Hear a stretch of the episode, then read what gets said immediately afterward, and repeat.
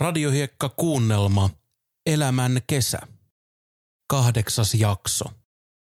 Itseään etsimään lähtenyt Simo oli äkkiä ajautunut maailmanlaajuisten tapahtumaketjujen polttopisteeseen Inkeri Keijukaisen kanssa. Paavo Väyrynen oli juuri julistanut Pohjois-Suomen itsenäiseksi muusta maasta ja saanut siinä samalla itsetuntoaan pönkittävän kuningas Charlesin tuomaan laivastonsa Kalajoen rannoille. Koko maailma odotti nyt pelilaudan seuraavaa siirtoa.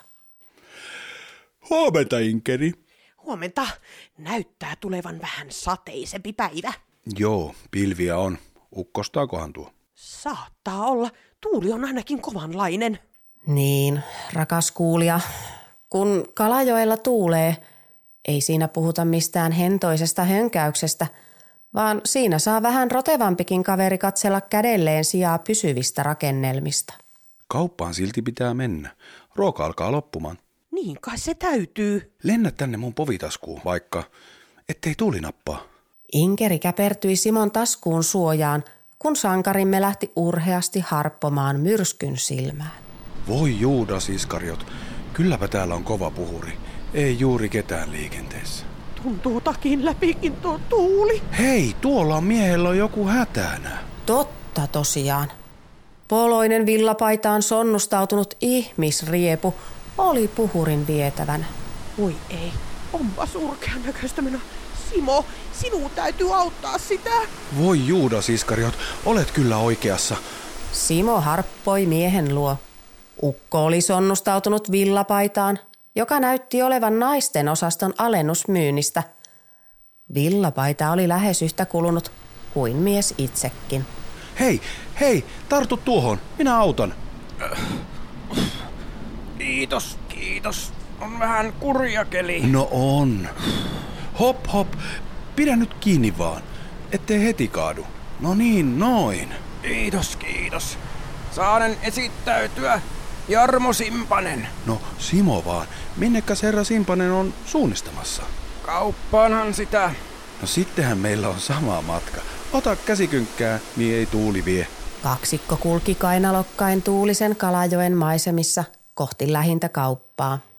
Simon ahkatakissaan ja Jarmo Simpanen kulahtaneessa villapaidassaan. Mikäs mies sinä oikein olet? No, Jarmo Simpanen. Niin vaan. Niin siis mitä teet ja sen semmoista? Simpasesta oli vaikea päätellä mitään. Mies näytti toisaalta hylkeen pyytäjältä ja toisaalta taas hänessä oli hippusen piirteitä aristokraatista. Keskivartalo paljasti miehen olevan jo parhaat aikansa nähnyt, mutta kuitenkin mies näytti olevan voimissaan. Simpanen on mikä on.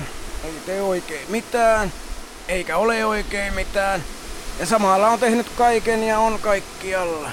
Öö, anteeksi, nyt en kyllä ymmärrä. Minä olin paikalla, kun kulttuuri tuli Kalajoelle. Olen mukana jokaisessa kaavoituspäätöksessä ja kunnallisissa käännekohdissa. Niin, rakas kuulija, simpasia löytyy joka niemestä, notkosta ja saarelmasta. Ammattivalittaja.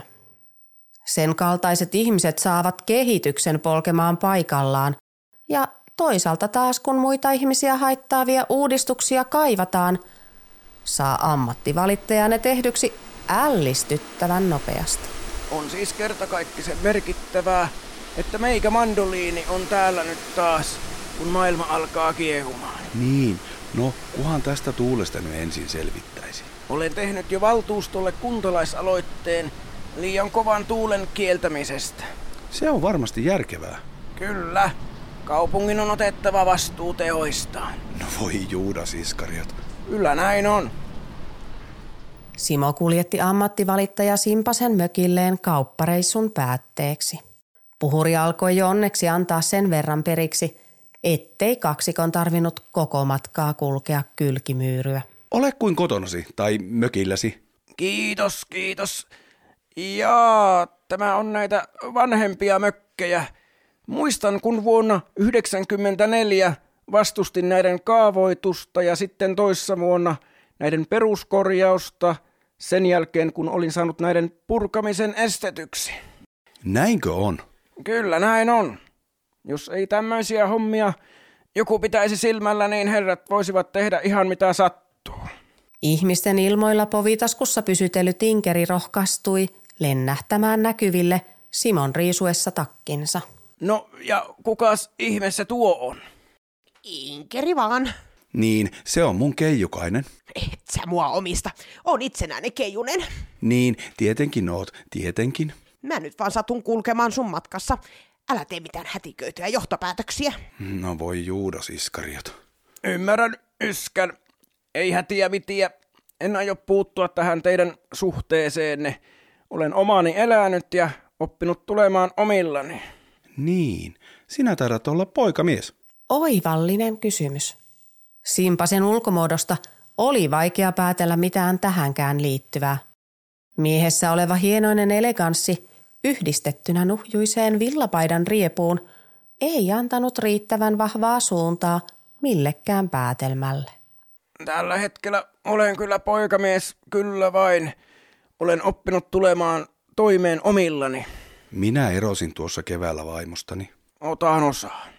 Ei sille tarvitse osaa ottaa. Onnittele ennemmin. Tossun alla joutui elämään aiemmin. No, no niin, no. Totta se on. Nyt se on alkanut löytämään itseään. Varkkusortsi mieskin sanoi. Oletteko te tavanneet varkkusortsimiehen? Totta kai. Hieno mies. Niin on, oikein hieno mies. Olette saaneet osanne autuuden lähteestä sitten. Harva pääsee farkkusortsimiehen kanssa kädenheilautusta pidemmälle. No voi Juudas Iskariot, onko näin? Kyllä näin on. Sehän vietti meidän kanssa useamman päivän. Useita päiviä. Jo vain. Voi vietävä. Olette suuresti siunattuja. Niin, rakas kuulija, harva tosiaan saa farkkusortsimiehen kosketusta kohdalleen. Itse sain kohdata tuon myyttisen hahmon kaksi kesää sitten. Silloin se ilmestyi minulle Sautinkarin leirintäalueella.